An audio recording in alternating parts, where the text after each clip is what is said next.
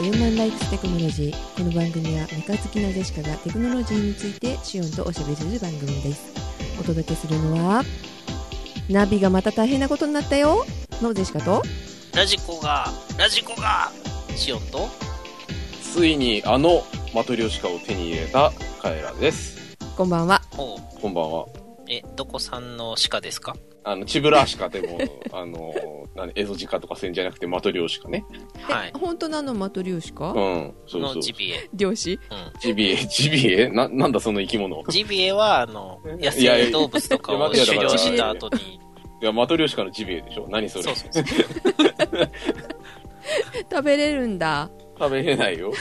ね、あの、マトリョーシカってあの、ロシアのさ、うんあの、工芸品というかお土産品で、うんこう中からさ、ちっちゃい人形いっぱい出てくるっていうやつがあるじゃないですか。うんこけしみたいなやつね。そうそうそう。で、まあ、いろいろ柄があるじゃないですか。あるねいや、全然知らないんですけど。バリエーションが。大きさもいろいろなんだよね、あれ大きいのもあるけどそうそうそう。いきなり最初からちっちゃいやつとかもあるじゃない、あるじゃん、あるじゃないですか。うんでもまあ大きさはまあ標準的な、普通に片手で掴めるぐらいのうん、大きさなんですけど、うんあれですかウイスキーボトルぐらいの。 20センチぐらいの、まあ、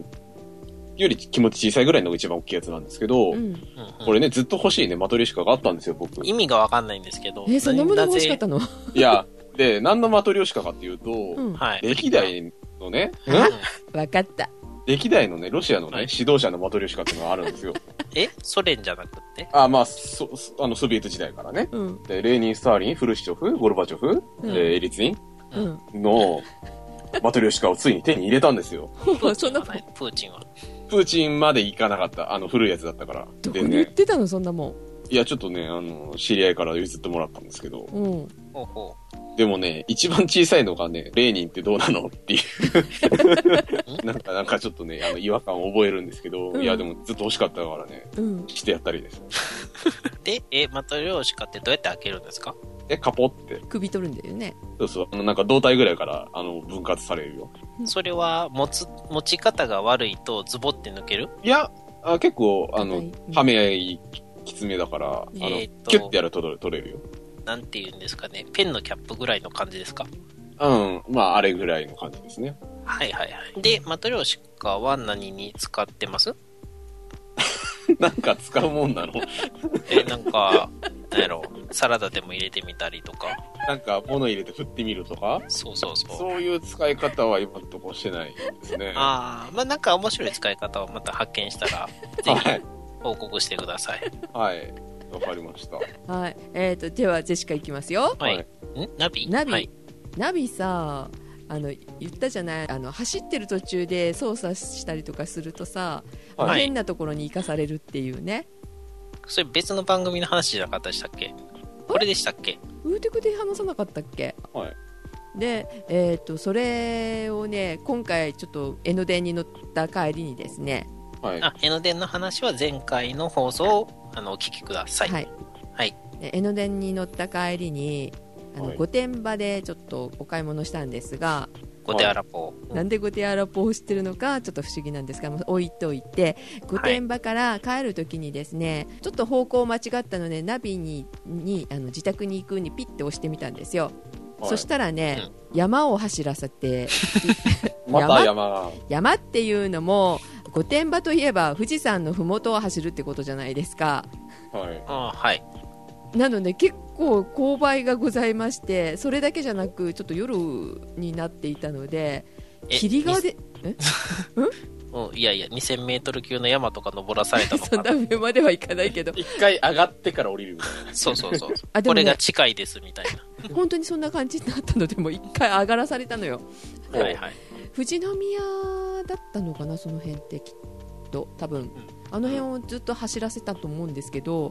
はいあの登っていくはいいけれど天候がちょっと良くなくって霧が出てさ前が見えないの5メーター先見えないみたいな感じめっちゃ危ないじゃないですか。もう怖くて怖くてフォグランプがつい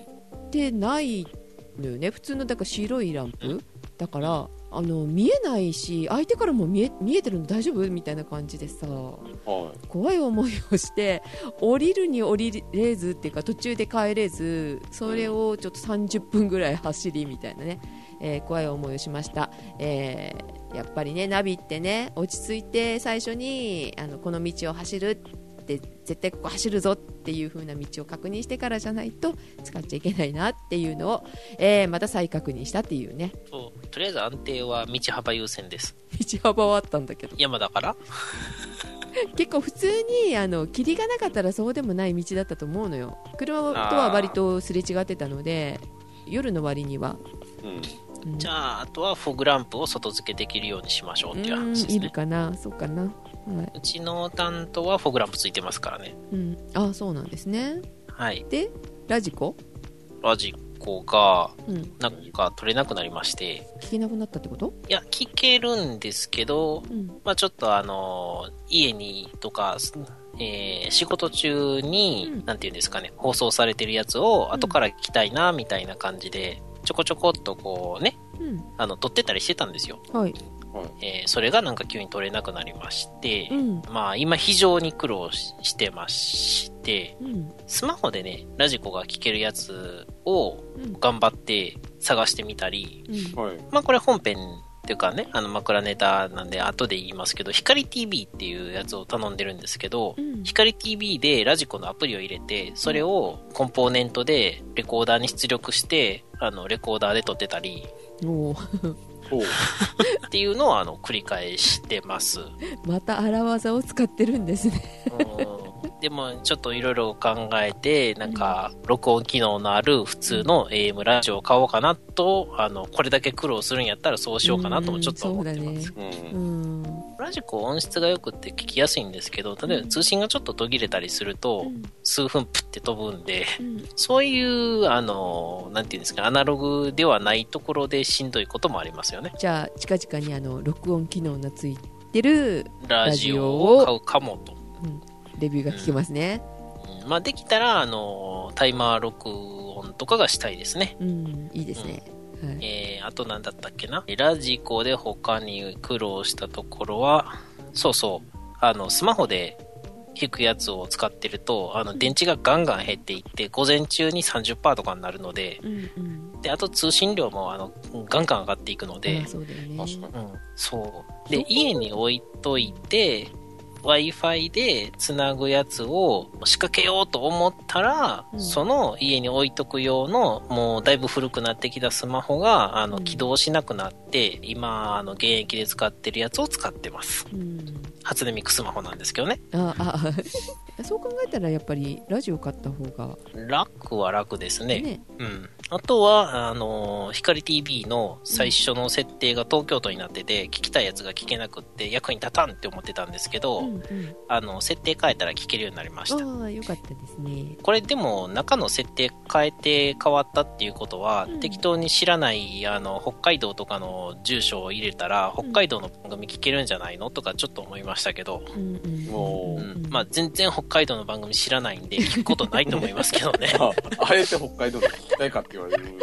とね。 そうあの光 TV ですね皆さんご存知ですよね光の国から僕らのためにね、うんそれは、これね、あのー基本的な CS の主だった番組が見れるので、非常に楽ですね。CS って見たことありますありますよ。うん、カイラ君カイラ君はすごい好き好きだよね。CS ね。で、光 TV だと基本的なやつが入ってて、あうんの、FOX とかのチャンネルが4チャンネルぐらいあって、ええあいいな。うん。うん、FOX ムービーと、FOX スポーツエンターテインメントと、ドラマ的なのと、FOX クライムが、まあ、最初からセットで入ってましたね。いいですね。で、あとは、あの、私がずっとかけてるのは、ヒストリーチャンネルとナショナルジジオグラフィックでう、んもう、あの、その2チャンネルをチェックするのにう、ん。時間が取られて、他の番組見れないです。釣りチャンネル結構ボリュームありますからね。うんそうですよね。うん最近は、あの、バイブルの謎っていう、みたいなのが放映されてて、うんあの、聖書の外典義典の中にはこういうのもあるよ、みたいな。う。うんん。うん、やつがまとまってみたりとか、あの、魔のバミューダトライアングルの謎を追えとかね。うん、やってますね。うん、沼地のモンスターを探せとかね。うん、あと、無理やり、あの、エイリアンの仕業にこじつけてみるやつとかね。ああ、ミステリーサークルとかね。そうそうそうそうそうう。ん。が、あの、すごく現役でやってて、あとは、あの、ナショナルジオグラフィックとか、えートップギアもそうだったかな。う。うんん。とか、えーっと、メンタリストもシーズン6がそろそろ放映され始めるし、ボーンズもシーズン9が始まってますしね。てか、最初取り逃したんで、6から8とか9とかまで取れてますけどね。ただ、難点は、まあやっぱり家にいてる時間じゃない時のちょっと録画しとくんですけど、あの、録画したやつを普通ガンガン消していくんですが、ちょっと残しときたいなっていうやつも、あの、コピーワンスとかでコピーできるんですけど、えーそれが非常にめんどくさいです。えどういうふうにめんどくさいのえっと、まず、えっと、DTCPIP 対応のレコーダーで LAN 接続して、えー出さないといけないんですけど、それか専用のソフトでパソコンでブルーレイとかに落とさなきゃいけないんですけど HD の放送なんでねそのまずパソコンでブルーレイに保存するソフトが2013年かなんかに販売中止されてまして、うんえーまず今手に入りませんあそうなんだうん。はいパッケージとかでまだ店頭在庫で残ってるやつは多分あると思いますけどうんで、えっと対応してるレコーダーがうん東芝のうん DBP-R500 かな確か。うんっていうレグザサーバーの機能がついてるやつしかダメ。まあ、これがね、そんなに高くなくなってまして、今2万2、3000円が実売価格なんで、うんもう買おうかなってちょっと思ってます。レグザサーバーね良さそうだもんねはい。で、あとは、あのーリモコンの十字キーの部分の反応がすごい微妙で、うんで、あの、検索の文字とかも画面に出てるひらがなを一個一個こう、ポチポチポチ、カチカチカチってこう、何回も横にしカーソルを動かして一個一個選ばなきゃいけない、あの、昔のファミコンとかの文字入力してくださいみたいなのを思い出させる、ああいう方式なん めでん、どく さいそうそう、キーボードつけたいってずっと思ってるんです けど、なんか対応機器にキーボードはないですね。そうあのレグザじゃない、えーそのババルディアの時に入力する時にやっぱりリモコン使ってするのがそんな感じああ、でもバルディアも後半ぐらいは普通にキーボード刺さってたと思うんですけど、うん、キーボードをあのつくるつけることはできるんですけどあその、はいリモコンでしないといけない時にはそうやってしないといけないから、うん、そう、あれがすごいしんどいですね。うんで、あとは、あの、検索はできるんですけど、うん地デジの番組検索はできないです。うん光 TV の、まあ、CS っぽいやつはできますけどね。うん。それはちょっと、例えば、カリスマドッグトレーナーとかっていう番組のドッグとかでやったら、うん番組がずらーっと出てくるんですけど、それはあくまで光 TV 内のやつで、ううんん、ちょっとビフォーアフターを録画したいなとか予約、視聴予約っていうのもできるので、その時間になったらそのチャンネルに合わさるってやつですうね。んうんうんビフォーとかやっても全然出てこないです。まあしゅんさんテレビ見るようになっちゃいましたね ていうか、私が見たいテレビは、あの、ゲームセンター CX と、ナショナルジオグラフィックと、ヒストリーチャンネルとディスカバリーチャンネルだけなんで、それさえ見れればいいです。まあでも光 TV のおかげでテレビを見れるようになりましたあとは NHK のあの受信料を払わなきゃいけなくなりましたんで、そうだね見なくても払わなきゃいけないものねそうそうそうう。んというわけで NHK ワールドとかを見てるので払おうと思 います。はい NHK ワールドはあの全編英語であの日本のことを紹介してる番組です。この間はあの舞妓さんの話やってました。そんなになってんだと、あとは、やっぱりちょっとあのインターフェースが悪いので、うんえーあと見たい番組をあらかじめ頑張ってチェックしてからやった方がいいと思います、うんえーディスカバリーチャンネルが見れなかったんで CS を別契約しようかと今思ってます はいはいパラボラアンテナを屋根に登ってつけたいと思いますはい、ということでですね今日のメインはなんとカイラくんうん。カイラくんが大きいもの買ったんだよね珍しくっていうか、初めて大きいの2.4買メーいまトしルぐた。らいそう、いや、重さ手の2ひらサイズ2キロ22キロ、手のひらサイズで、そんなわけない。ダークマターでできているダークマターで、ちょっと未知のあの物質でできてる可能性があるんですけど、うんはいあれ買っちゃったんですよ。おう例のあどうれでをしたどうでした話通じてるアップルの新製品をん買った何んやです。ろうえ、MacBook Air 的なやつではなくてですね、 ?Mac 手のひら Pro。サイズの手のひらサイズの MacBook 使いづれ。 あれか、ニュートンか。まあ、ニュートンご先祖様かな。はい。あれなんですけど、会議の時間になったら教えてくれるとかね教えてくれるみたいうな、 ん。テレビの宣伝でやってるよねやってえます何がねで。すかそのテレビは見ていない。え、ああ、地上派はほとんど見てないです。あれですよ。あれですよ Apple Watch ですよ。 Apple Watch。リンゴウォッチって書いてあるよねうん。聞いたことありますよ。ウォいたッことあチるって書いてあるからえん何ウォッチだろうと思ったらリンゴマークが書いてあってさそうそう。リンゴウォッチ。リンゴウォッチとうとう買いましたか買っちゃいましたよ。うんうん。しおさん、リンゴウォッチご存知ですか名前ぐらいって感じですか名前と、あと、アップルっていう会社が、あの、うん作って売ってるっていうのは知ってます。あ、よかっ た。はい。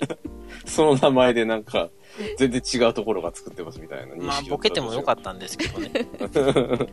タイプがいろいろあるんでしょあれってそうなんです。あの、えおじゃあ、目覚まし時計型とか、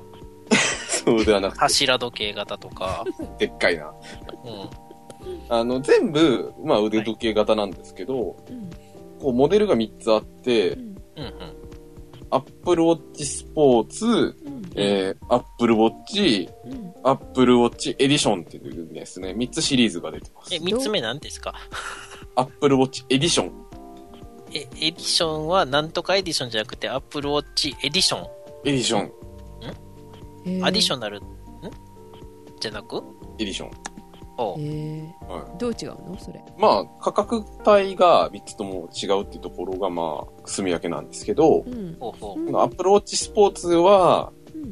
えっ、とですね、本体、その時計の部分ですね、うんはい。が、えーシルバーまたはスペースグレーのアルミニウうん。ム。で、バンドがシリコン。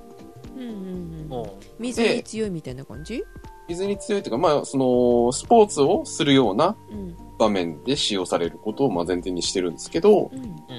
えっ、と、価格帯がですね、4万2000円から8000円ぐらい。うんうんうん。1000円でっ、て安いですよね。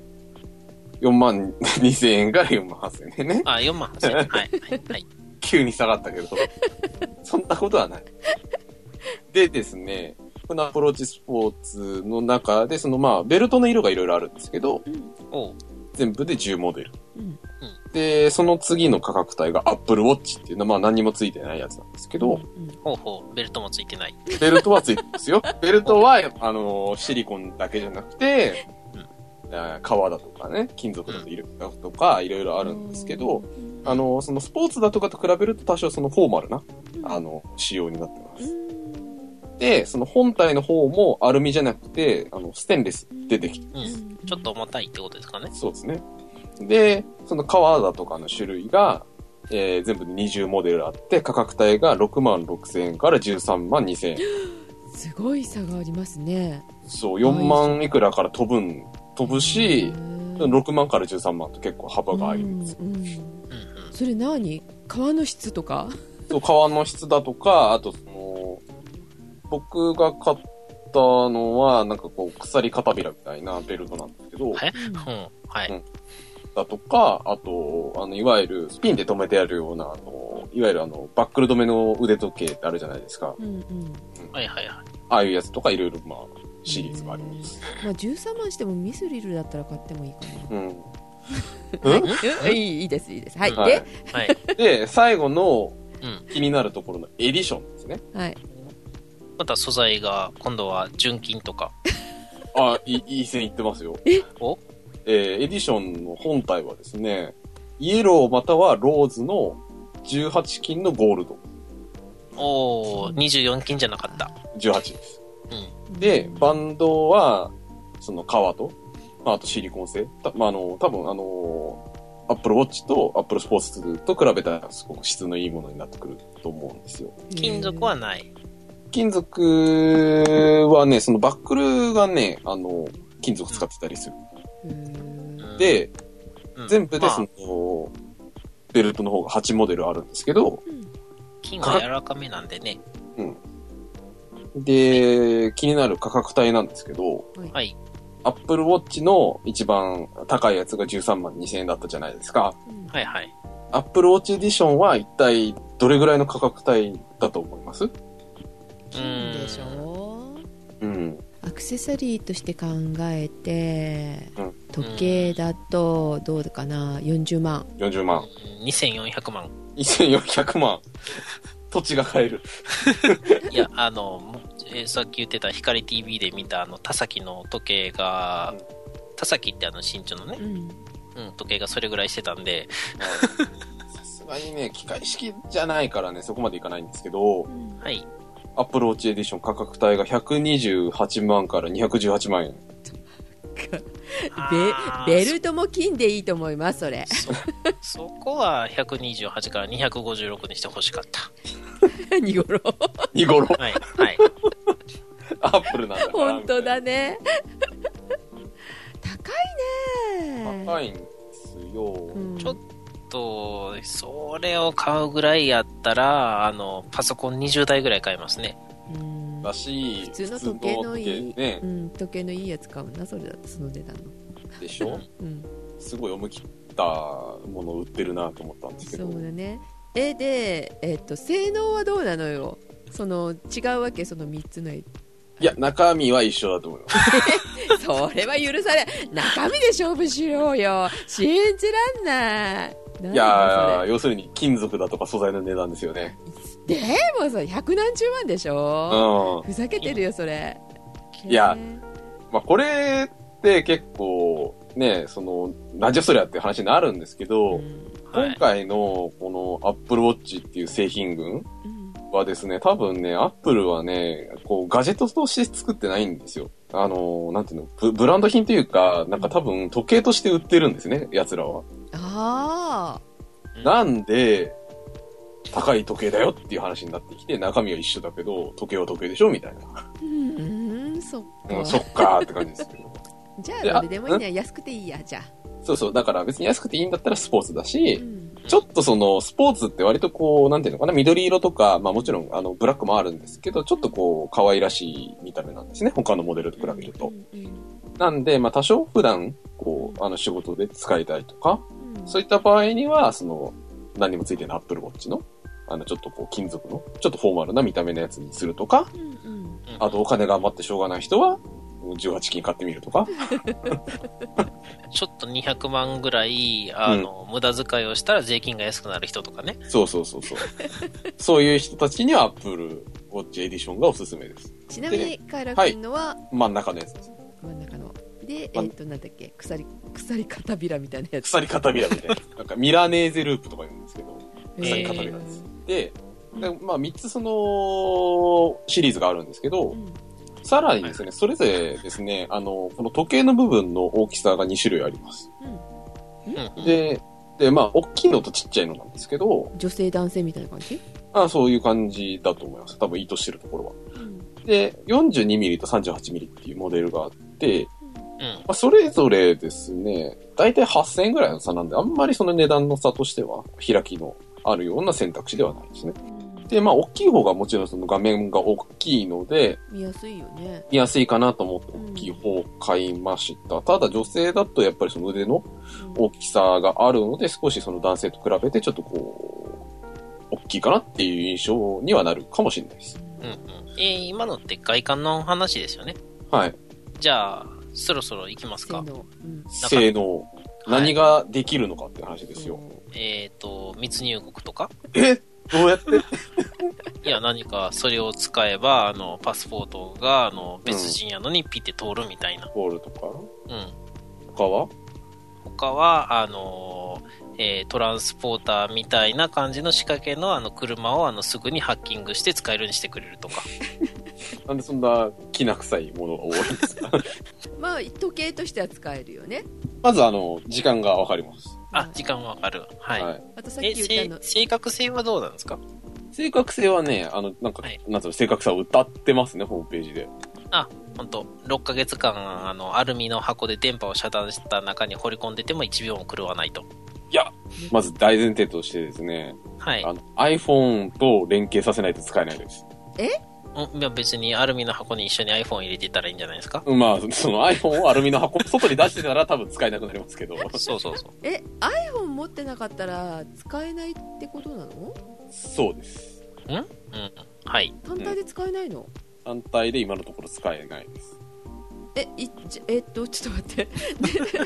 今動揺してるのよあのネットと直で接続してるわけではないのそれはこいつはですね、Bluetooth で iPhone と通信することによって、インターネットと通信してるので、まあ結局通信してるのは iPhone ですね。へえそうなの、う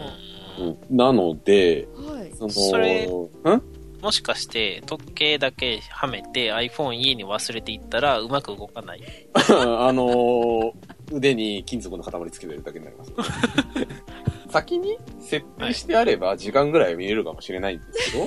はい。うんうん本来の機能は使えなくなりますよね。おうじゃあ iPhone 込みで十何万って話だよねまあ、そうですね。うんうん。で、うん保管できることはできることが、その iPhone と繋ぐことが前提になるので、うん iPhone の通知をうん腕時計の中で確認できるっていうことがメインになってきます。えだかじら、ゃあ私が今 LINE を送ったらその LINE の通知がピョンってそっちに移るのそう、ピョンってその時計の方に出ます。ううんん。で、メールが来たりしたら、その、メールの通知がピョンってきます。で、その通知だとかが来ると、このですね、あの、Apple Watch がちょっとブブって振動するんですね。うん。うん。で、それでなんだろうなっていうことで、腕を上げて、その時計を見るような仕草をすると、うんうん。画面に明かりがついて、その通知が現れると。その通知が来るだけでそこでメールを見るっていうことはできないのメールの閲覧はできますけど、まあ、もちろんその腕時計ぐらいのサイズしかないので、文字入力は考えてないです。基本ああ見る方はできると。見る分にはできます。何文字ずつ出るんですか ?3 文字ぐらい。少ね。いや、全然分かってないんで、あの、腕時計で。あ、でも、うん、9文字ぐらいはいけるか。 5、6、7、8、9、10文字ぐらいですね。横、横10文字。横10文字で、こう下にどんどんスクロールしていきます。うんえ、で何行出ますんいや、多分、あの、全文出そうと思えば出ますよ。うん、行数がわからないんで、10かけなんぼ出るのかなといっぺんに。ああ、いっぺんにね。いっぺんにはですね、だいたい、まあこれ文字の大きさも変えられるんですけど、1、はい2、。3、まあ、 4、標準的な感じで。 7、8、9、まあだいたい10行ぐらいですかね。あ、10かけ10ぐらいはいけると。うん。で、あのー、ショートメッセージってあるじゃないですか。はい、あのー、iPhone の方に。うんで、そのショートメッセージ、あの、SMS ってやつですかうんに関しては、定型文での返信だとか、あと、絵文字うんで返信ができます。あ打ち込んできるってことなのまあ、その限定的にね、あの、文字自体の入力はできないんですけど、えーえ、例えばそれは、あれなんじゃないですかウルトラなんとか体みたいな感じで、うん。こう喋ったら、それが文字起こしされて本当だ通信できたらいいんじゃないですか。シリが使えればいいのに、うん。あ、のその Siri の機能自体はできますね。うん、でも、それを横から、はためから見てるとすっげえ気持ち悪いですけどね。まあまあ ねこの人何してるんだろう。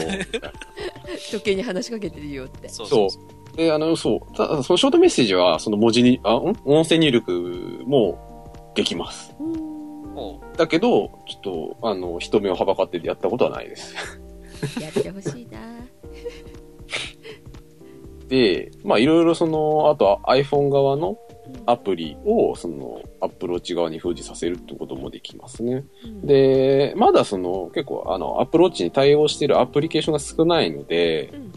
あの、あんまりその、充実はしてないんですけど、うん例えばその乗り換え案内のその時刻表の画面を出すとかね、うんんそういったようなことができますね。うんあとはですね、あの、iOS のあのネイティブの地図のアプリケーションとかは表示ができて、その腕時計見ながら現在地を知れたりだとか、あと、道順を、あの、その時計側で指示をしてくれたりができます。うんうんだから矢印とかが出るってことですかそう、矢印が出たりだとか、あとそのまたブブって震えて、次右曲がってとか、左に曲がってとか、うんこの先まっすぐねとかっていう指示がその時計から飛んできます。うんあとその Apple Watch のアプリケーションだと、あのなんかあの、アクティビティってのがあるんですけど、あの、運動量の管理あ、どれぐらい歩いたとか、そっちのアクティビティ。はいはい。ううんん。どれぐらい立ってましたとか、うんあの、今日一日、あの、これぐらいのカロリー消費しましたとか、これぐらい移動しましたみたいなものが管理できるようなアプリケーションが入ってます。何回立道体操をやりましたとか。実動体操うん。立道体操は、あの、北朝鮮の、あの、ラジオ体操みたいなやつ。うん。まあ、実動体操したら、きっと、あの、エクササイズしましたねみたいなのが出てくると思い ます。で、そのエクササイズに関連して、このアプローチのその、背面、その腕に接する側に、うん心拍数計がついてて、へーなんかこう緑色の光がボワーって出るんですけど、それでその心拍数が、ん常にいや、常にではないですね。なんか計測するっていう時に押すとその緑色の光がボワーって出るんですけど、ああ、じゃあ、あの、災害現場とかで、こう、うん大丈夫ですかってやって、脈拍を測る間に Apple Watch を巻巻きつけて、うん心拍を計測するってやればいいと。そうそうそう。やってもいいし。はい。うん。そういうこともできますね。どうですかい や、どうですかああとはね、あとね、音楽、音楽は聴けますよあ。そのアップそルれ、はいいなアップローチ側にその iPhone からひ、あのー、曲をインポートさせて、うんうんえーあの、アップローチ側で聴かせ、あんアップローチに保存した音楽を聴くこともできるし、聞くときは、あの、Apple Watch を耳に当てて、あの、アプローチのスピーカーから音楽出すこともできるし、アプローチをさらにその Bluetooth の、あの、イヤホンとかヘッドホンにつないで聞くこともできるんですいけやでもど、それあとは SRSX7 に出したりとそうか。そう出したりは、ちょっとやったことないからわかんないんですけど、できるかもしれないです。で、基本的に、こいつの容量自体もそんなにないので、多分まあ、確か8ギガぐらいだったかな、本体容量あはー。今メインで使ってるのは、その iPhone のそのミュージックのアプリをアップローチから操作する。っていうことができるので、その機能を今メインで使ってます。だから曲送りとか、あの、こあーこのアーティストとかいうのがその腕の上でできます。をで、これらのね、その通知だとか、その音楽の操作がその腕時計の中でできるメリットって、やっぱりそのポッケに携帯入れてた状態でも、その iPhone の操作ができるってところですよね。いちいちその携帯を取り出して、そのあのメールが来たなと思って、あの見なくても、その腕時計を見るような仕草で、その通知を確認できるとか。うんうん。LINE は既読にばっかりなっていって、既読するやって言われる。するや、みたいな。 本当だ入力はできないんだもんねだってあのね、あの、顔文字とね、なんかちょっとしたサップぐらい慣れてきますけど、ほうあの、文字入力はできないですね。前あったじゃない iPod のその腕時計ぐらいの大きさのやつって iPod、iPod なのの、なんか、いどっかの世代のやつね。うんうんうんあ、腕に巻くやつ。うん、そうそう、巻こうと思えば巻けるやつ。うんうんありましたね。うんね結構それつけてる人を見見たんだけどさうん。それ違うところはその iPhone の操作ができるってことだよねそう iPhone と通信してるっていうのと、あとやっぱりその、加速度センサーがついてるので、あーその iPod Nano の時は、その、画面を確認したいと思った時に横のボタンを押さないとその画面ってやっつかなかったじゃないですか。あそうそうだそうだそうかそうか。じゃあ、Bluetooth で通信する、あの、ライトセーバーのおもちゃをとくっつけたら加速度センサーで振った時だけブオンブオンって音をさせれる。 ああ、それは楽しいかもしれないですね。それはありかもしれないです。腕がライトセーバーみたい なね。そうそうそう。で、あの、オキュラスリフトと組み合わせれば、あの、さらに、あの、出てるようにも見せれると。なんだオキュラスリフトってをあの今度来年発売の AR のメガネですねまあまああのアップルウォッチの話した後にやりましょう今日はい、で、まあ、まあ、こんな感じなんですけど、機能としては。うんこれからね、そのアプリケーションが充実していくことによって、うんそれこそね、その、なんか腕からブンブン音がするとか、空そうい気うねのブックオックができると えか、ードカンみたいな音するとかね。まあ、そういう遊び方が、こう、出現してくるかもしれないんですけど、うんそのアプリはアップストアみたいなうんところから、そうそう、だから一回あ iPhone 側に、そのアプリケーションを落としてあげて、そのうん iPhone からそのアプリを、うんえー、アプローチに飛ばしてあげるみたいなうんお形ですね。うでカエラ君は使ってどうだったんですか使って、感想は、思ったより便利だなっていうところですね。機能的な面で言うと。だからその、時間もわかるし時間もわかるし、うんメールも見れるし、みたいなところなんですけど、これ結構、まあ、このレビューが難しくて、うん実際に腕に巻いて日常生活で使わないとわかんないんですよ。うんうん使用感というか、何が便利なのとか、うんああの、実際いらなかったわとかにうんうん含めてもね、うんうんと思うんですけど、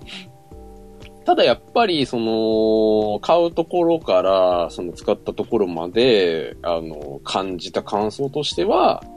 これやっぱり時計だなっていうところですね。うんだから今までね、その iPod だとか iPhone っていうのは、まあやっぱりそのガジェットとしての色が強かったとか、まあガジェットじゃないですか。なんですけど、今回のその Apple Watch に関しては、やっぱりその時計としてなんか売り込んでる手があって、うん Apple Store に行って試着をしたんですよ、最初。うんうんうん欲しいやつをね。ね、Apple Store の店員が、あ、試着ですねって言って、なんかその机の下からね、その Apple Watch をこうゴソゴソと出してきて、うんで、ちょ、じゃあちょっと腕出してもらえますとか言って、そのなんかその店員にそのなんか腕時計なんかつけさせてもらって、なんかどうですかみたいな感じで、なんか結構その金属の質感とか、あのいいと思うんですけど、みたいな形で、そのなんか実際の普通の腕時計を選ぶような感じで試着をして、じゃあこれお願いしますみたいな感じでこう注文して、実際に届いて、その段ボールを開けたら結構そのしっかりした、あの、パッケージで梱包されてて、まあそれもちょっとこう、ブランド品じゃないんですけど、ちょっとこう、なんか、ちゃんとこう時計が届きましたよ、みたいな雰囲気の感じを醸し出してて、なんで、そういう、なんていうのかな、こう、アップルウォッチを買ってやったぞっていうところを楽しむあの製品なのかもしれないです。 これは。ただそれに尽きるのかもしれないです。だからね、その、まあ、例えばそのメールがき来たなと思ったら別に、その、ポッケから iPhone を取り出してみりゃいいじゃんっていう話にもなっちゃうんですよね、実際問題。うんでもすごいね、メールとかその、まあ、LINE での通知とかがすごい気になる人はうん。出しにくい時あるじゃない仕事してるうと、ん。うんうんうん。時計だったら見ても大丈夫じゃない、そうそうそうそうそうそう。そういうそういね。う使い方をしたい人にとってはすごい便利なものなのかなって思う、会議中とかにこそこそメールチェックをしたい人ですよね。うん、で、あとね、仕事でその支給されてる携帯電話がうん iPhone の人とかはいいと思いますよ。だから、その、なんか仕事のメールが来たとか言うんだったら、その時計を見るような仕草で、うんえー確認できるし、あとその、まあ、iPhone と連携してるんで、もちろんその、電話のね、ああの誰がかかってきたっていうのもわかる、わかるし、一応その、Apple Watch 上で撮ることもできるんですよ。たうだ、んその、ウルトラ警備隊みたいな見た目になるし、あの、相手の声筒抜けみたいな状況になる ので、まあ、場所は選びますけどね。うんただ、その誰からかかってきたかなっていうのも、その、例えばね、その会議中だとかにも確認できるし、うんうん後でかけ直しますぐらいの、あの、ショートメッセージなら、その、Apple Watch 上で、その送信ができるので、まあそこで一個完結するし、っていう使い方はね、非常にありなんじゃないのかなと思いますあね。ー仕事の人でそれつけさせられたらさ大変だね縛りつけられるよねご飯食べに行く時さ大体 iPhone を置いていくのよ机の上にねうん。まあでも、めっちゃ離れたら、Bluetooth 切あれるそかうら。かあー、う Bluetooth だから大そ丈うそう夫なんだうん iPhone がないと時時計になる間がわかるものになるんじゃないですか。うん、そうそうそう。でやっぱりじゃああの iPhone 忘れたらえらいことになるってことだねうん、まあ、そもそも携帯忘れた時点でアウトじゃねって話はあるんですけどね。 って感じですかね。あと、操作性に関しては、すごく、あの、いいと思います。あの、iPhone だとか iPad 使ってる人だったら、半日で一通り使えるようになります。うんあの、非常に直感的な操作だし、この Apple Watch に関してすごい独特の操作方法が、あの、時計ってあの、ね、あの右側にリューズがついてるじゃないですか。うんまあそれと同様のものが Apple Watch にもついてて、まあダイヤルみたいな形なんですけどね。それでその、なんか、あの、メールのスクロールだとか、あと、ホーム画面のその、ズームイン、ズームアウトだとか、あとその、一回押すと、リューズを押すとホーム画面に戻りますとか、なんかそういったその操作ができるので、操作感に関しては、やっぱり、Apple だなっていう印象うんです引ね。き継いでるわけねうんそうそうええっとそれ電池はどうなってるの、電池はですね、あの、まあ、じゅもちろん充電式なんですけど、非接触で充電うんするんですよ。あのね、充電器が、あまあその、口は US USB なんですけど、その、うんアプローチとつなぐ側が、聴診器みたいな形になってて、うんうんで、その聴診器のお皿の部分を Apple Watch の背中のところにペチって貼り付けるんですね。そうすると充電が始まりまなんかもう、体温で充電したらいいのに。す。使いながら充電してますみたいなね。えー、どのくらい持つのえっとね、普通に1日使う分には全然持ちますね。あの、1日終わって、今日1日使ってたんですけど、今41%ぐらい。一日使っても41%残ってるってことねそう。ただ、その充電、1日使ったら充電しないと多分2日は持ちません。うん。時計じゃないなそうそう考えると iPhone もまあね、あの1日1回は充電しないといけないじゃないですかう。んなんでまあ充電サイクルとしても携帯と同じかなって感じですやかっぱね。 Bluetooth 使ってる使いっぱなしだからそういうことになるんだろうねそう。まあただ iPhone 側のそのバッテリーの減りっていう点に関してはそこまで激しくあの消耗はしないですね。 iPhone 側の減りもあるんだよねそう。バッテリーに関してはね、結構その発売される前、それから発売直後にやっぱりその1日もたないんじゃないかみたいな話はあったんですけど、ん今のところ普通に使ってる分には1日持ちます。まあ、その、普通が、快楽の使い方と、まあ、他の人がどうかはわかんないですけどね。まあね。うんただ、そんなにこうバッテリーが、あの、ひ逼迫して、もうなんかもう一日使えないよ、みたいな感じにはよっぽどね、うんあのなんかもう1時間ずっと触ってる とか、うんそういうことしなければ大丈夫だと思いますけどうね。んそそのあのバッテリーの、えー、と寿命的なことは何か知ってるああ、その、どれぐらいで劣化するかって話ですかそ。うはね、特に書いてなかったんですよね。うん時計だったらさ、普通うん1年か2年ぐらいうん、うん。で変えなきゃいけないじゃない、電池ってそうですね。で、えまあ、はあ舶来物であれば23000円ぐらいな電池代みたいな感じだうけん、どさ、うん。ねえ、それに関してはどうどうなんだろうってちょっと気になったんだけど、まあ、きっとね、まあバッテリー交換みたいな形で、うんそのアップルに出してってことになってくるとは思うんですけどね、交換費用だとかっていうのがね、うん書いてない特に聞かなかった、まあ聞くべきだったと思うんですけど、 あの、ただ、いろいろ怖いので延長保証には入りましたよ。ああそうでしょうね、うんんあまあ結構バッテリーの劣化に関しては iPhone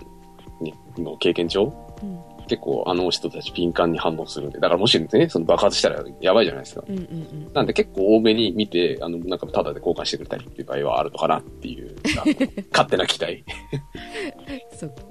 うん、って感じです。まあ、というわけで、18金のやつ、次は買うってことですね。いや、だから18金、いや、だからこのね、そのアプローチで唯一ね、どうなんだろうなと思ったのが、この、ブランド、あたかもブランド品みたいな売り方してるんですけど、結局は、やっぱね、ガジェットじゃないですか。うんそうですね。で、ね、なんか次のモデルが出てこう薄くなりましたとか、あの、なんかインカメラ積みましたみたいな話になった時に18金のどうすんねんっていうふうに思いません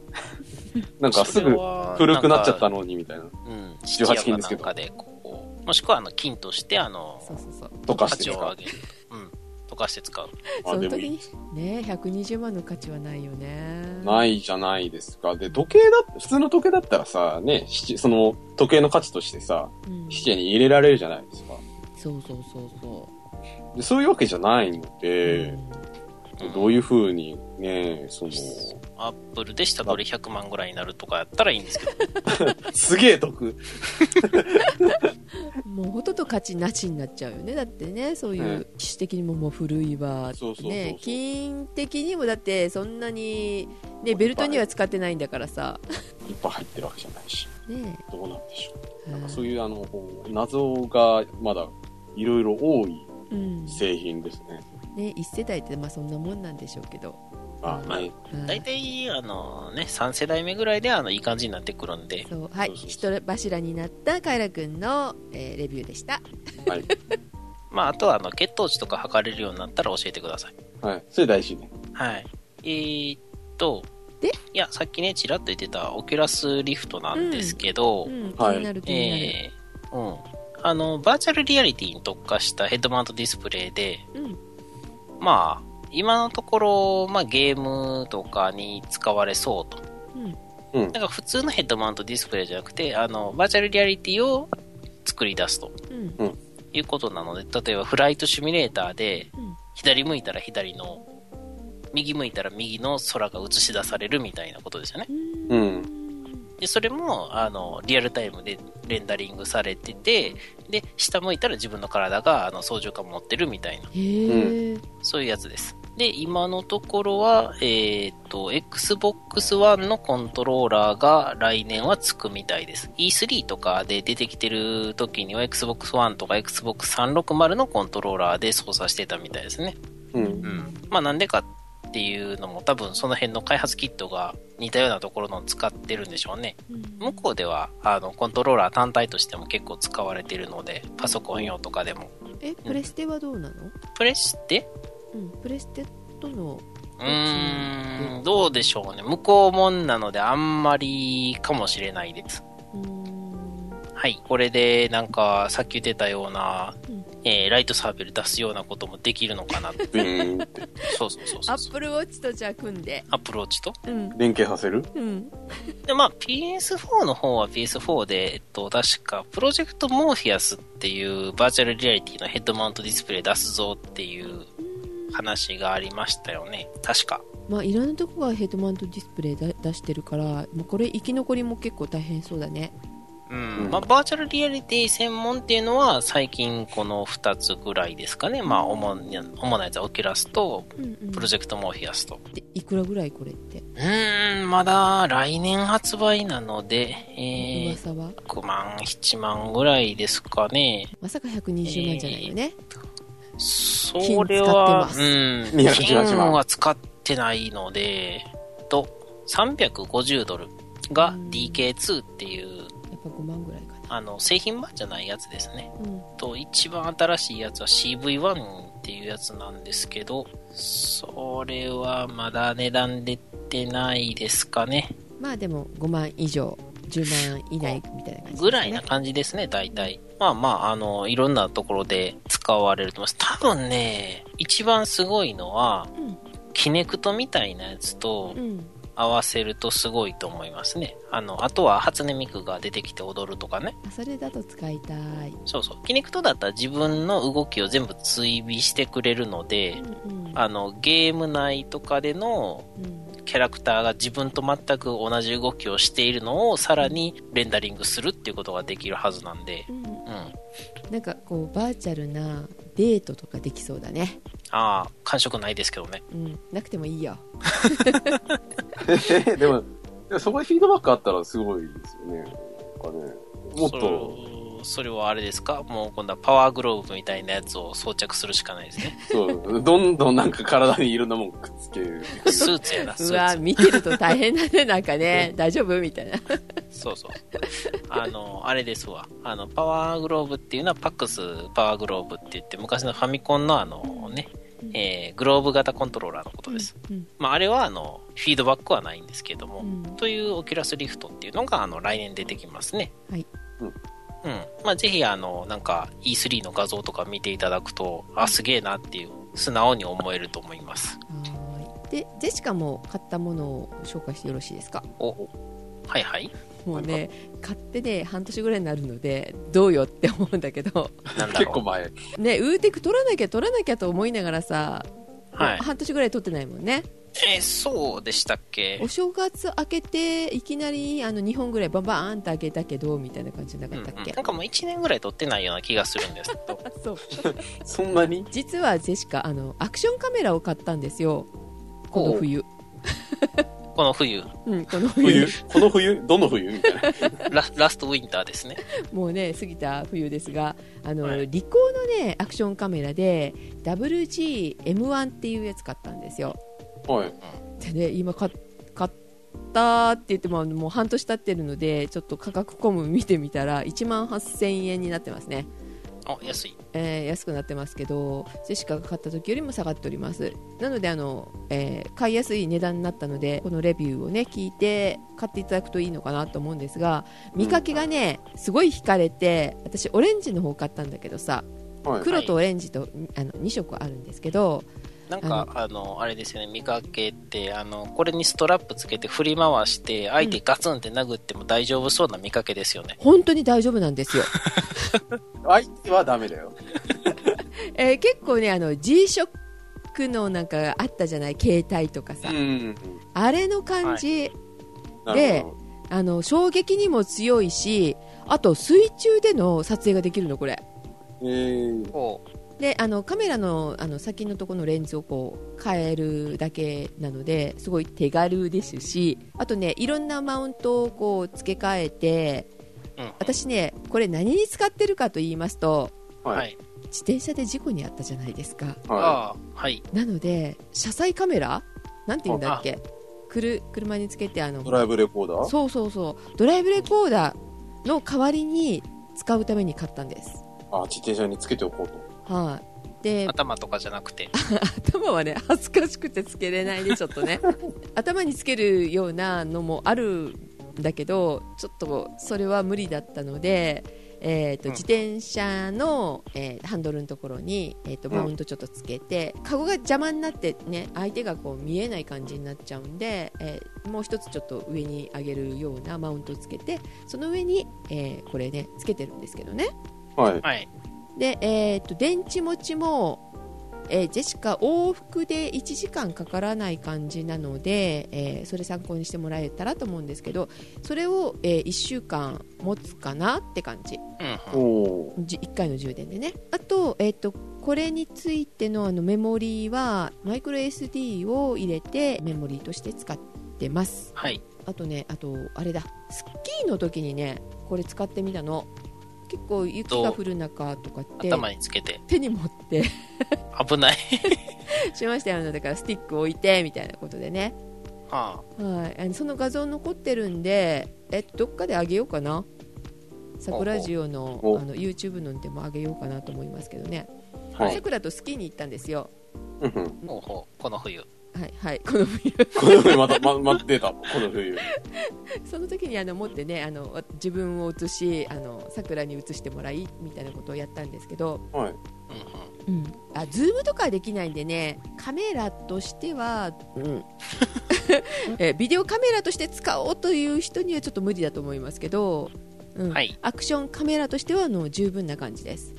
ああー今あ。やっぱ、あれですよね。あの、頭につけたりするのがいいと。頭つけたがる。いや、もう頭につけて、あの、心霊スポットとか行くのがいいわけですよ。あそうですねヘルメットとかにつけて。うんそういうのオプションでこれあのあり売ってますのであのつけて、 あ、アダプターというか、マウント。ありますね。うんまさにヘルメットマウントっていうのが売ってますね。うん、であとあのこういうアクションカメラで有名なのがあの GoPro あ、ありますね。はい。。 GoPro だとそれこそ肩につけたりとかうん。するのとかねたくさん出てるのうん。はい。でそれのあの五感でこうつけられるようなあのなんていうんですかアダプタああ、GoPro 用のあ、ああいうマウントがーつけられる、そうそうそうもうアダプターでいいと思いアまダすプタね。ー、うん、マウンター系が GoPro はすっごい出てるのでそれの五感のやつをつけて付け替えてこれを使うっていうのもありなのかなと思います GoPro 自体ねすごい高いじゃないですか5万以上するのかなうんうん。なのでそれを迷われてる方はあの五感を使う五感のそういう GoPro のを使ってこのリコーのを使ってもいいのかなと思いますよこの辺だいぶ安くなりましたね。安いよね1万8000円だよびっくり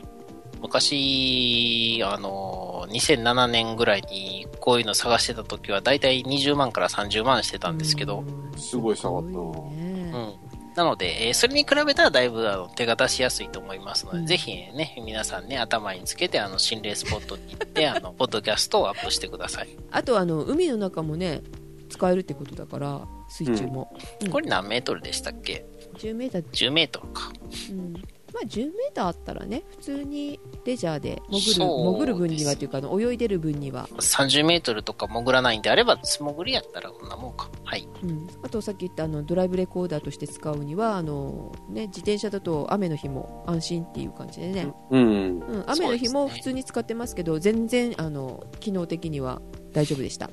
はい。はい、豪雨の中も大丈夫でした。じゃあ、そろそろ、あのー梅雨と台風の季節なんで、うん、うん。その時のあの様子を、はい台風レポートをあ出しましょうか台風レポート。自飛ばされ乗らるみたいな。そうそう、自転車乗るな、みたいな。であそうそうそうあのカメラのところのあのレンズは変えないといけないのね水中用にはいはい。変えないといけないけど、あの普通の雨あの急に降り出した雨ぐらいなうん感じでの中では私は変えてません普通のあの最初からついてるやつのレンズで撮ってますけども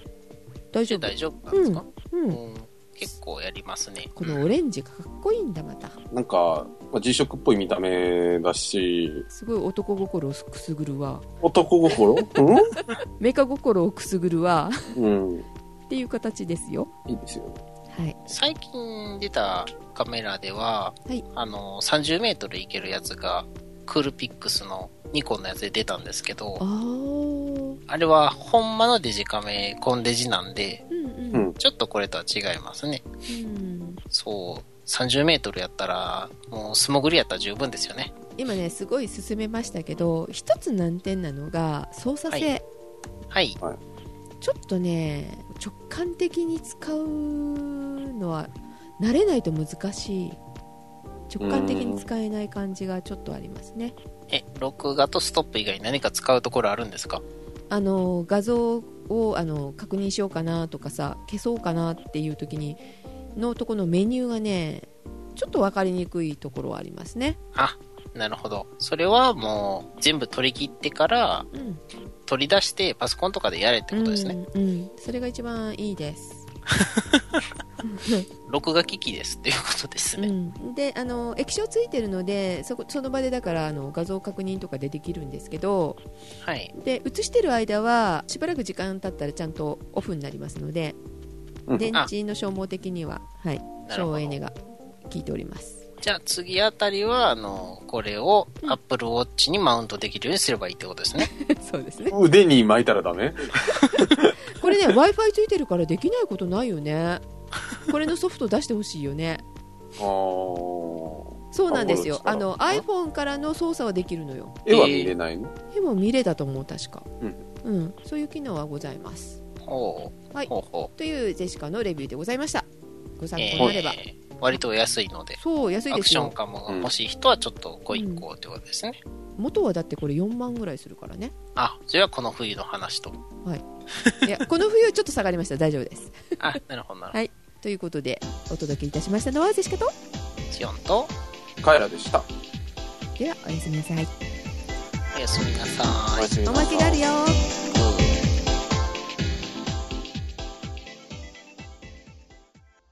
はいお疲れ様でしたお疲れ様でした。お疲れ様です。最近ですね。はい。 Xbox がうん大々的な発表をしまして、うんなんと Xbox One で360が遊べるようになるみたいです。んんおえっ、と、Xbox っていうのはマイクロソフトが発売してるゲーム機で、はい初代無印の Xbox っていうのが出て、次に Xbox360 っていうのが2代目で出て、はい。今、えー、360の次は720かなって思ってたら、あの、Xbox One っていうね、うんえーだいぶ桁が下がったなっていうのが出てるんですけど、うん。うんはい。その2代目のやつと1代、え3代目のやつは互換性がなかったんですよ。あなかったんだなしです。で、それが、あの、対応しますということで、なんか秋ぐらいに、あの、アップデートがかかるみたいなんですけど、先行プレビュー版の、あのーサービスに申し込んでる人はもうダウンロードできるみたいです。うんでしおんさんはダウンロードできるいや、できないです。あれは、あのー基本招待のみなので、うんえー友達がいる人でないと、あのー誘ってもらえません。 友達いないんだというか、いや、というよりは、まずプレビュー版にすでに参加してる人から誘われないとダメなので、あー日本で何人それやってるのぐらいの話なんですけどあー。そっあかー友達が多くてもなかなか知り合えない可能性があると。多分ほとんどいないですねう。ん基本アメリカもんなんで。もしあのしてる方がいいたらあのしおんさんを誘ってくださいいや、まあ、そこまではいらないかなというか、今、だからまだ全然、あの、物が出揃ってないので、んうんうんプレビューやっても、その、全然知らないソフト が、あの、できるようになったよっていうお知らせが来るだけだろうな、という。そっかそう、基本自分が持ってるやつだけなんですよ。うんうんうん、まあ当然ですけどね、うん持ってないソフトができるわけじゃないんですよ。はい昔ダウンロード版で買ってたやつはまたダウンロードできるようになるし、えーディスクで買ってたやつはディスクを入れるとダウンロードができるようになると。うん基う本んダウンロードです。うんダウンロードコンテンツが増えると。うんうんで、ディスクを起動キーにして遊ぶことができると。なのでね、あのー、で、メーカーがやることは、あのー、Xbox One で遊ぶっていうことを承認するだけで、特に何もする必要はないみたいなんで、うんまあ、ぜひぜひね、ザン歌舞伎とか、フェイタルフレームゼロとかがあの承認されることをあの望んでますけど、えーどっちも Xbox の初代でしたね。えー関係ないな。うんなんか、あのー、Twitch とかでの配信もあったんですけど、うんえっ、と、YouTube がゲームに特化したやつを今度作るらしいですよね。うん。うんっていうので、またそういうシーンが盛り上がってくるんじゃないかなと思いつつも、うんえー今度発売のファミ通ゲーム白書を見てみると、2013年から2014年にかけて、えーゲーム業界は、あの、12%市場規模が縮小してますからね。うーん。えースマホとかを除く PC および据え置きゲーム機市場です。もうだいぶちょっと衰退し始めてますね。 縮小してます。というのと、あとは最近読んだ本。本。なんかね、ちょっと前からあの、ご飯系の漫画が好きなのかなちょっと前、結構前かな。話題に上ったのは、花のズボラ飯とかうんうんはいうんがありましたよねう。んで、なんとか飯系がいろいろあったんですけど、まあ、その中でちょっといいかなって思ったのは、ダンジョン飯。ダンダンジジョョンンダンジョンダンジョンっていうのは、あの、洞窟的なやつですよね。うん塔の中とかそんな感じそうそうそう。バジリスクの卵焼きとか、うん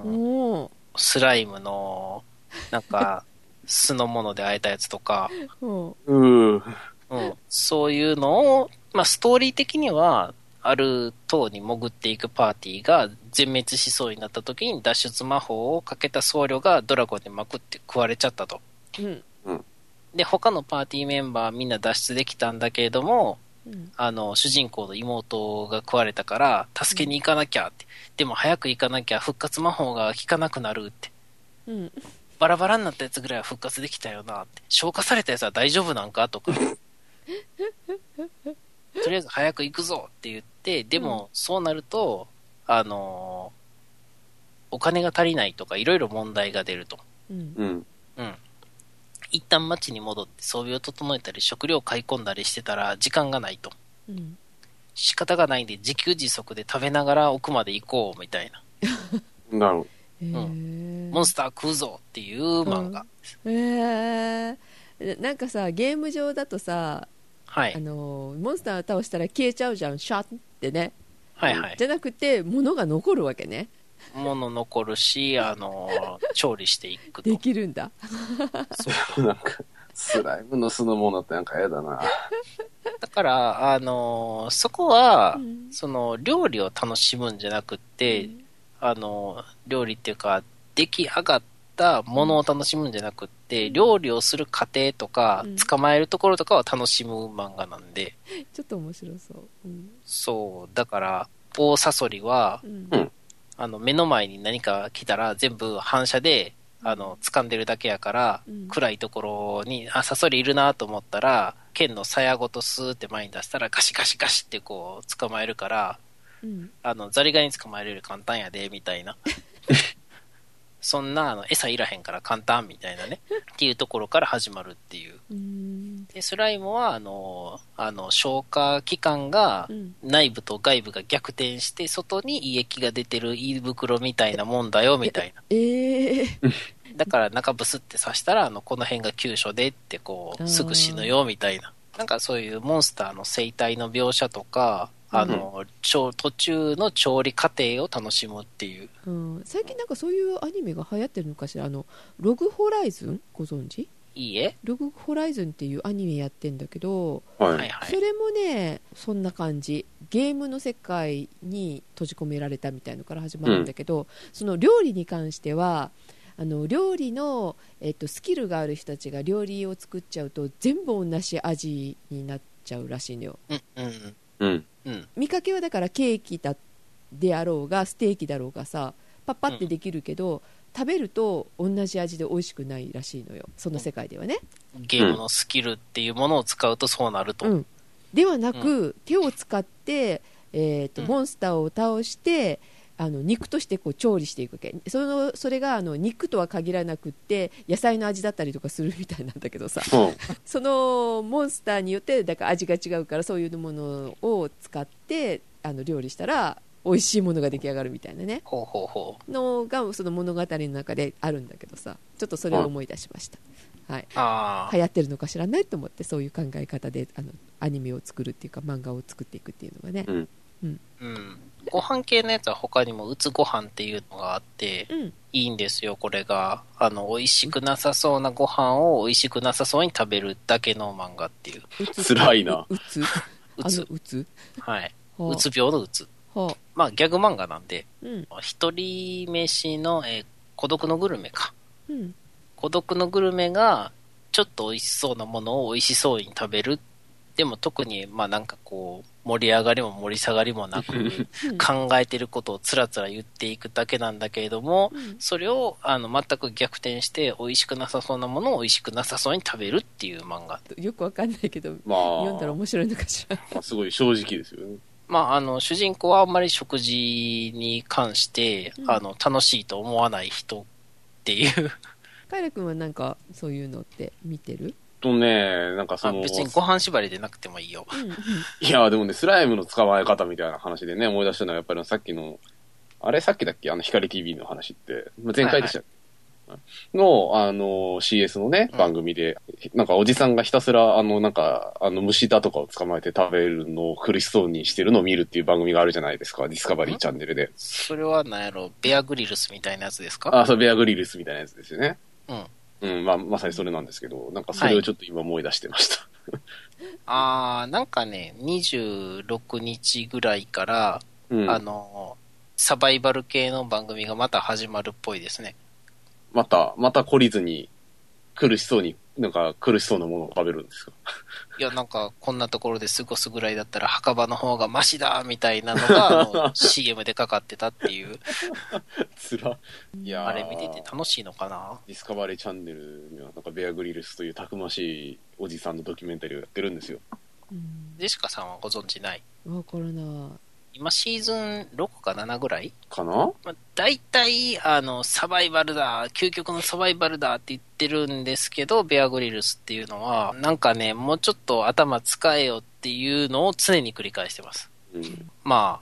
あ、ね、食べるものがないから、飲むものがないからって、あの、蛇を捕まえて、皮袋を利用して、あの、自分の、あの、排泄した尿をそこに入れて飲むとかね、えーおえーって言いながら飲んでそうますね。。あと、何でもかんでも、あの、貴重なタンパク質ですって言って口に入れてみるっていえ うー得意技があります。え落ちてるものならば何でも食べるんじゃないか、この人みたいな。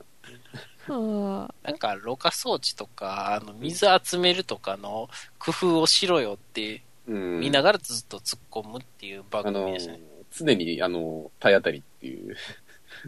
ね。あれ見たいんだけども、ディスカバリーはうち映らないんですよね。アンテナを立てないとうん、そうそいけないという。う。でね、アンテナを立てる、立てようと思って、アンテナを自前で立てようとしたら、うん。なんかね、ちゃんと衛星がキャッチできなくて、うん。えーでも最近すごいですね。スマホであの、衛星のコンパスっていうのがうんア。プリでありますね。 あ、この辺にあるよ、みたいなもんそうそう、あっち向けろっていう。で、あの、角度合わせて取れよって。うん。うん。それで調べてて分かったんですけど、衛星って2種類あって、うん、BS、CS の衛星とスカパーの衛星がありますと。うん CS とスカパーは違うんやっていう、まずね、うん。のがありましうて、んスカパーで、今はスカパープレミアムっていう名前で、えー出てるのが、ちょっと角度が違う、BS とかとは角度が違う方向にある CS の衛星があります。で、もう一個の方は、普通のスカパーっていう名前のサービスが受けられるやつで、スカパープレミアムの方がいろいろチャンネル数が多いです。うん。だからどっちも見たいなと思ったら、2台アンテナをつけないといけないです。あそうなんだか角度違うんで。へえー、うで、あとは、その、自前でやるときにうん、テレビをいちいち見ないといけなくって、うん。あの、設置するときに、うんすごいしんどいので、電波チェッカーっていうのがうん売ってたりしますので、うんできたら、あの、同梱されてるやつが安くていいです。うんうんけど、あの、一回、設置するとき一回しか使わないんで、その分で2000円ぐらい上がるのがどうかって思う人は、あの、もう業者呼んでやってもらいましょ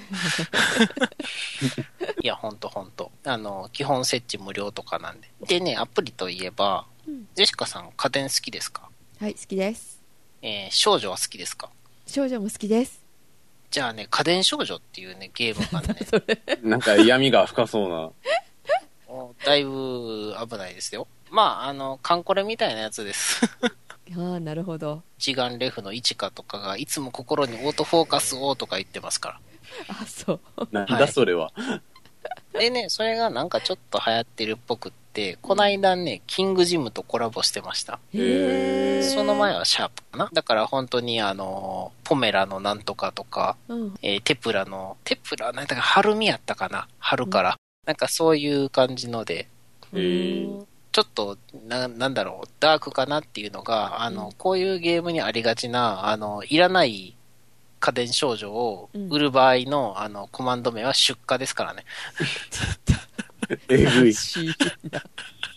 よ、ようく、まあ、あって、あの、カード売却とかって言って、うんああ、これ、あの、こういうキャラクター売ってるんやっていうのを売却とかやったら特に何も思わないんですけど、うん家電だし、うんいやいや、それでコマンド名が出荷やから、うわ、出荷されていったって。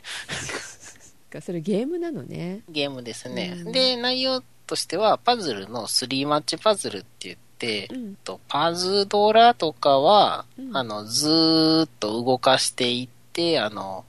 いろんな色のブロックみたいなやつをですね、うんうん合わせるんですけど、一回、左右もしくは上下に一マスだけ入れ替えて合わせるっていうパターンの3マッチパズルってやつです。それを制限時間内にくるくるくるくる7秒ぐらいあるので、うんうんえー連続して消していくと、まあ、色が揃ったら消えるんですけど、うんコンボが繋がって、敵が出てくるのでダメージを与えて、あの、破壊して、えー悪の家電組織を倒すという、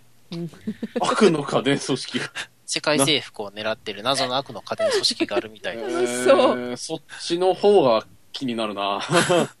えなんかそっちも少女なのあ、もう全部、はい、基本少女になってますね。へえだから、第1話とかだったら、第1話はなんだか、なんだったかな、テレビは2やったかなうんうん、テレビとかだったら、あの、最初、液晶テレビとか、うんプラズマテレビとかが出てくるわけですよ。炊飯器の、マイコン炊飯器のマイコさんとかが戦って出てきたり とかね。マイコンじゃーって懐かしいなとか思いながらやってたら、あの、ちょっと田舎もん設定とかやったりとか、 というアプリがあります。はいえそれを私に勧めてるのねまあ、ゲームとか別に、ねうん、しないんだったらあれですけどう、んまあこういうのもありますよという。うんで、キングジムとか、シャープとか、うんいろんなところとなんか最近コラボしてるので、うんで、基本無料なんで、覗いて、へーって言って、あの、アインストールしてもいいと思 います。はいわかりました私もおすすめなカイラくんにおすすめななんでしょアニメがございますがうアニメが。はい。はい、なんかだって最近のって見ないじゃないもう20年も30年も前よのようなアニメを見るじゃんカエラくん私ですかうん、そうですね。唯一最近見たのはゆりくま嵐ですからね。そうですよね、うん。うん。でそんなカエラくんにシドニアの騎士シドニアの騎士。はい。はいしおさん知ってますあ、名前は知ってて、なんかす、最近、アフタヌそーうン月刊アフタヌーンに載ってたらしいですが、方法。そじれゃあはね私がもう、アフタヌーン読まなくなってから乗ったやつですね。えっ、とねアニメとしては、えー去年かな去年から放映されて、今もう第2期になってるんだけど、はジェいシ。カ第2期から見始めてハマって第1期をこの間見ましたはい。ちょっとコメディもちょっと入ってるんだけど、うん。銀伝とね、エヴァンゲリオンのはい。あのエグさをちょっと宇宙に持ってった感じの。え、宇宙なの宇宙なの。騎士なのにで、え、テ歌ッを、カマンブレードえ、テカマブレード何それよくわかんないけど、はい。地球が滅んでうん。浮遊してる感じなんだよね、今。えらいこっちゃ。うん。でその中で敵がそのエヴァみたいな有機物でっていうえーえーちなみにテッカマンブレードのフルタイトルは宇宙の騎士テッカマンブレードですから。ああーそうなんですねはい死がはいうん宇宙なの騎士でって言ったのはそれです。なるほど挿入歌は軍歌っぽくそういうところで はあのシオンさんにおすすめみたいな あの宝塚もちょっと入ってるかなみたいなねあ、そうです。のようなあの歌で、はい、なかなかね、ああ、光 TV のあの、小冊子が毎月送られてくるんですけど、それに載ってましたよ。あ載ってましたちょっと一度見てみてください、アニメ専門チャンネルとか見たら、あの、やってるかもしれません。なんか今、調べてたんですけど、なんか、レオナルド博士みたいなやついませんあ熊うん。あいるいるその人何百人600人生きてるんだったっけ長生きですね。な300人だったっけちょっと忘れたけどはい女性ですね あ、女性なんですかうんそうメスじゃなくて。え、なんか、あの、熊みたいなこと言うと切れるみたいな、あれはないんですかで逆に昔の名前をちゃんとした名前を呼ぶと怒ってガーって野生に帰るっていう ね、めんどくせえな。うん、そういうちょっとああのコメディなね部分もありちょっと楽しめるので、えー、シドニアの騎士ですね。はい、はい。シドニアの騎士は、アフタヌーンで、あれ二兵務むか。あれ二平つともんプラムの人ですよね。あんまり綺麗な感じの絵じゃない人。あそうちょっと昔を思い出すような絵かな どうなんだろう。ああ、でも2009年からだから、まあ、まあ明らかに私読んでない時期ですねあ。えーちなみに読んでたのは95、6年ぐらいまでなんで、ちまあ、中学生ぐらいってことですね。最近の絵柄はあんまりわからないんですけど、パクトっていう、あの、面白くない漫画が割と近かったです。あ、すごく変わってる。すっきりしてる。あそうなんだはい。まあ、ちょっと読み手をこうね、選ぶような感じがする絵ではありますが今時のあのキャピキャピした絵ではございませんなるほどね。ジェシカさんに言おうと思ってたやつがあった。チャッピーって、まだやってるのかなチャッピー映画。ロボットのやつだ。はい。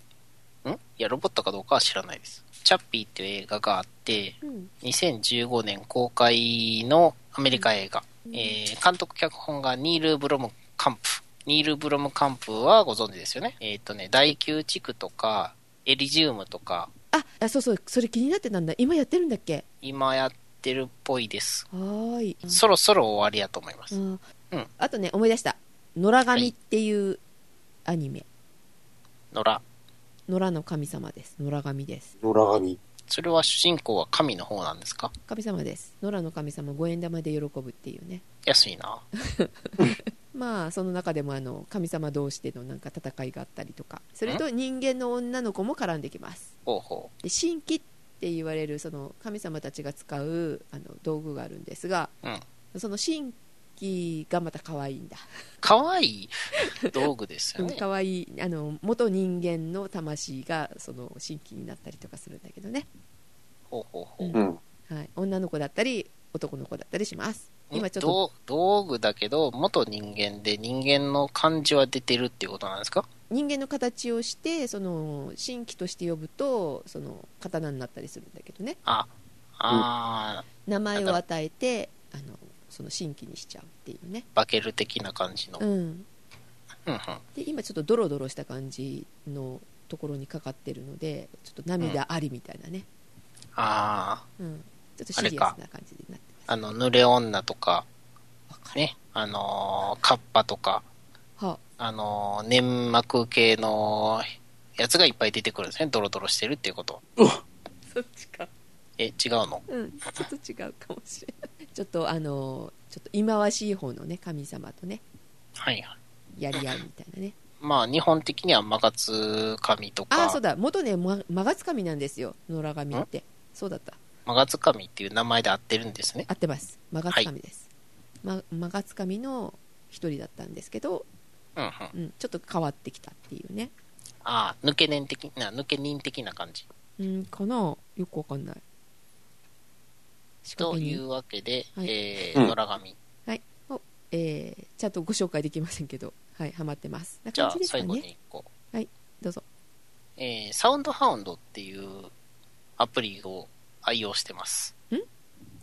サウンドにサウン関サウンドに関することだよね音楽にサウンドを、うん音楽、音を、うんあの、ハウンド、猟犬、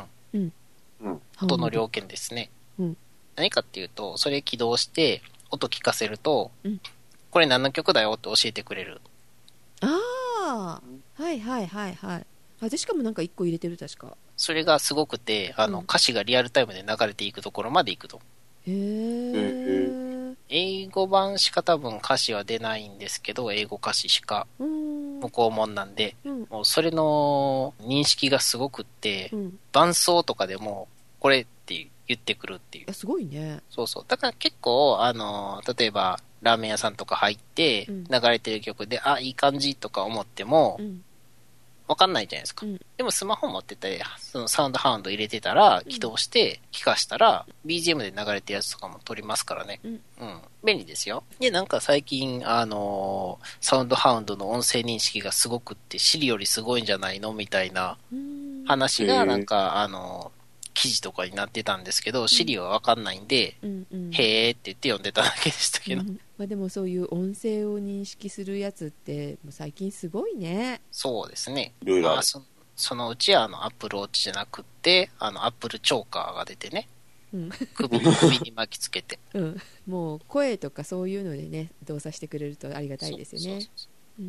そうはいもう喋る動作のもごもごであの全部わかるみたいなね。ということでおやすみなさいおやすみなさーい。おやすみなさい。